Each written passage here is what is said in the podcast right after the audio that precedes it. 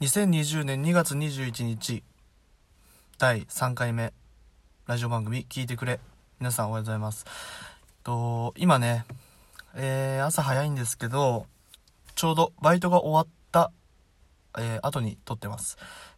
朝5時からのバイトで、日によって終わる時間が違って、今日みたいな平日はね、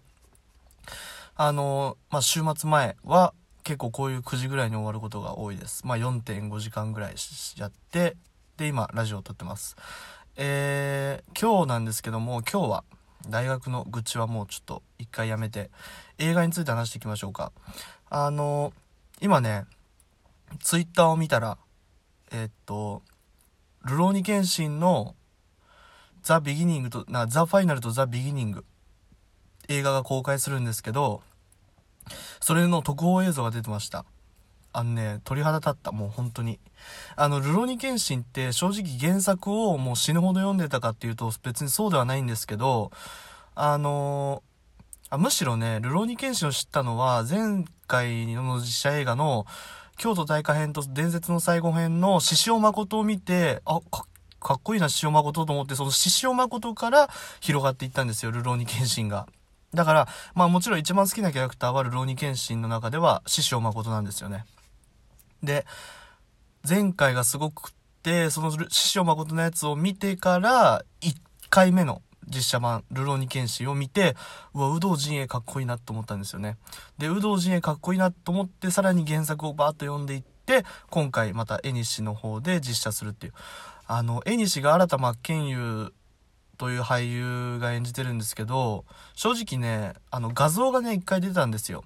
その時からもうね、これは成功するな、キャストやばいなっていうふうに思いました。で、今回動いたり喋ったりする江西を見てね、これはもう絶対面白い、本当に楽しみです。もうめちゃくちゃまずね白髪、そしてちょっと筋肉ある細マッチョ的な感じ、もう自分のね中二病心をねくすぐられすぎてもう大爆笑みたいな感じです。もう何言ってるか分かんないんですけどね。で映画の話なんですけど、今回は基本ね毎週金曜日に最新作が公開されるんですよね。映画っていうのは土日、金土日にかけて観客が一番来やすいからですよね。そこを狙って上映してくると。で、今週、の金曜日、今日ですね、2月21日に新しく公開するのは、ミッドサマー、それからスキャンダルだったかな。で、あとはもう一個あった気がするけど、何やったっけな、邦画があったような気がするけど、とりあえずね今週はね洋画が強いんですよ、結構。で、ミッドサマーっていうのはアリアスター監督というホラー映画の監督が作った最新作で、前作はヘレディタリー継承っていう名前の、今一番ホラー映画で面白くて怖いって言われてるのがそのヘレディタリー継承なんですよ。で、見てなくて、実はホラー苦手なんでめちゃくちゃ。だけど今回のミッドサマーはホラーっていうよりもオカルト系な感じ、宗教的な感じのちょっと怖さで、明るいのが怖いみたいな、むちゃくちゃ気になる。で、噂によるとすごいグロいっていうのは聞いたんですけど、グロさは一応大丈夫なんで、見に行こうかなっていうふうに思ってます。で、スキャンダルっていうのは、テレビ番組のニュースを担当する人たち、その女の人たちが、いい地位をゲットするために、奮闘してるんだけど、それを利用して上のね男の人がそうやってセクハラ事件みたいなのを起こして、それを訴えて、絶対に訴えは通らないよって言われてるのを女の人たちが立ち上がって訴えるっていう話なんですよ。あれもねちょっと面白そう。というのもミッドサマーは違いますけど、最近のね映画、最近の映画って言っても洋画で言うとジョーカー、それから韓国のアジアでね初めてアカデミー賞を取ったパラサイト、半地下の家族ですね。で、あと今回のスキャンダルとかみたいに、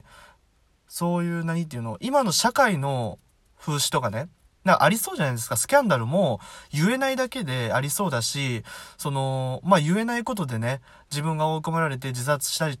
しちゃったりとかね、しちゃうこともあると思うんですけど、それを立ち上がるっていう今の女の人たちのこの勇気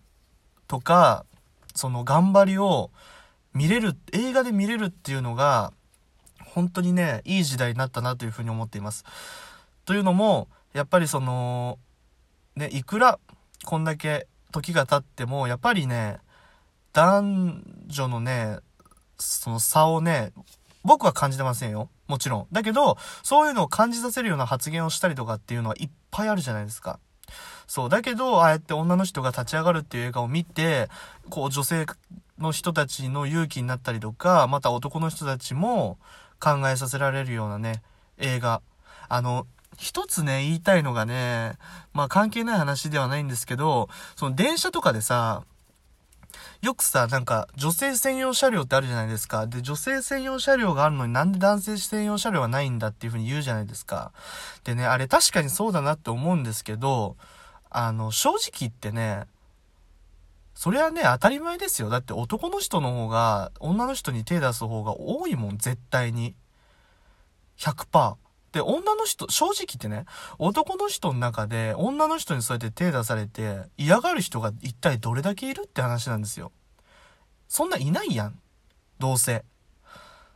ていう思いなんですよ、男からしても。だから女性専用車両だけ作る、これは当たり前だと思います、僕は。それをなんか男女差別だとか言うけど、男女差別をずっと男の人が今までやってきて、やっと今こうやって見直されて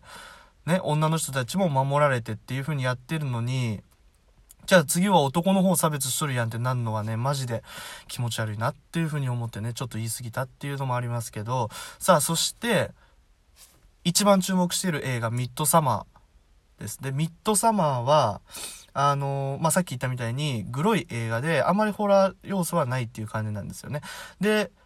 まあ外国の方ではもちろんもう公開されてるっていう感じです。で、すごいね、ああいうね、宗教オカルトみたいなね、都市伝説みたいなあるじゃないですか、結構。信じるか信じないかはあなた次第ですっていう人、関明夫さんみたいな人。正直言って宗教はあまり好きじゃないんですよ、僕。好きじゃないというよりも、もちろん、宗教学も今大学で学んでいて、一番怖いのは無知だってよく言いますよね。知らないのに嫌いだとか、知らないのに好きだとか、そうやって言ってるのが一番危ないって。ある程度宗教学、自分の大学が結構その宗教的な、全校集会の時とかに、一度仏壇みたいなやつに、こう、お祈りするみたいな行為があるぐらい、宗教的な要素が入った大学なんですよ。だから、もちろん宗教学も、ほとんどのところは違うと思うんですけど、僕たちの大学では宗教学は必修科目なんですよ。で、必ず受けなきゃいけない。で、必修科目だから、まあ、宗教学もこう、1年生の間にね、受けてきて、ある程度勉強して、ある程度映像とかも見て、やっぱそれでも苦手なんですよ、宗教っていうのは。別に、もちろん、まあ、専門的な、知識がもう全部あるかっていうものそうじゃないんですけど、無知ではないんですよ、一応。いろいろ学んで。で、もちろん高校時代には3年間かけて世界史を専攻して、世界史でずっと勉強してきたんで、そういう知識もあって、ある程度あって、やっぱ苦手なんですよね。それはなんでかっていうと、まさにね、ミッドサマーみたいなことがあるからですよ、宗教っていうのは。宗教のことあんま語るのはあんま良くないんですけど、もちろん。まあ、なんでかっていうと、やっぱ日本人って、無宗教ってあるじゃないですか。でも、無宗教っていうのは、僕たち日本人にとっては、語ることはできないんですよ。僕たちにそんな語る価値ないんですよ、正直言って。宗教なんですかって聞かれて、無宗教って、その無宗教っていうのは、いっぱい宗教があって、それを分かっていて、理解していて、取らないってことがあって、そういうのに興味がなくて、結果何も信仰してないから無宗教だよっていうのは実は間違ってるんですよ。僕たち日本人っていうのはハロウィンもクリスマスもあってキリストもね、いろいろ入ってるから多神教なんですけど、実際のところね、多神教っていうこともやっぱ日本人あんま分かってないと思うんですよ。で、だから日本人って結構ね、宗教はって聞かれて仏教とか無宗教だって言うけど、僕たちは何も分かってなくて無宗教って言ってるだけだから、まあ無宗教ではないんですよ、実際。語る価値がね、あんまり持っててないと思うんですね。で、まあミッドサマーもちょっとね、そういう風に決められた村の掟みたいなのがあって、そういうのにどんどんこう巻き込まれていくわけですけど、やっぱね、宗教っていうのは、そういうね、なんか、人をこう、まとめて、こう方向を決めれることができるっていうのが本当に恐ろしいなっていうふうに思っていて、そういうのがあるからミッドサマーみたいな映画をすごいね、僕は見たいんですよ。見て、あ、やっぱ怖いなっていうふうにね、思う。そういうホラー、日本人にとってね、ミッドサマーっていうのは、あ、宗教怖いなっていう感想だと思うんです、多分ほとんど。俺はそう思うと思います。だからね、一応実際見てみて、また感想をここで言うかもしれませんけど、ぜひね、グロいのが OK な人は、まあ、前回のヘレディタリー継承がめちゃくちゃ評価されてるんで、今回も面白さは間違いないと思うんで、ぜひね、そこを期待して映画好きの方から、まあ、グロいの OK な方まで、ぜひ見に、ね、行けたら、行ってほしいですね。そして僕も必ず行くんで、そしたらまた感想をここに言います。では、また次回です。さよなら。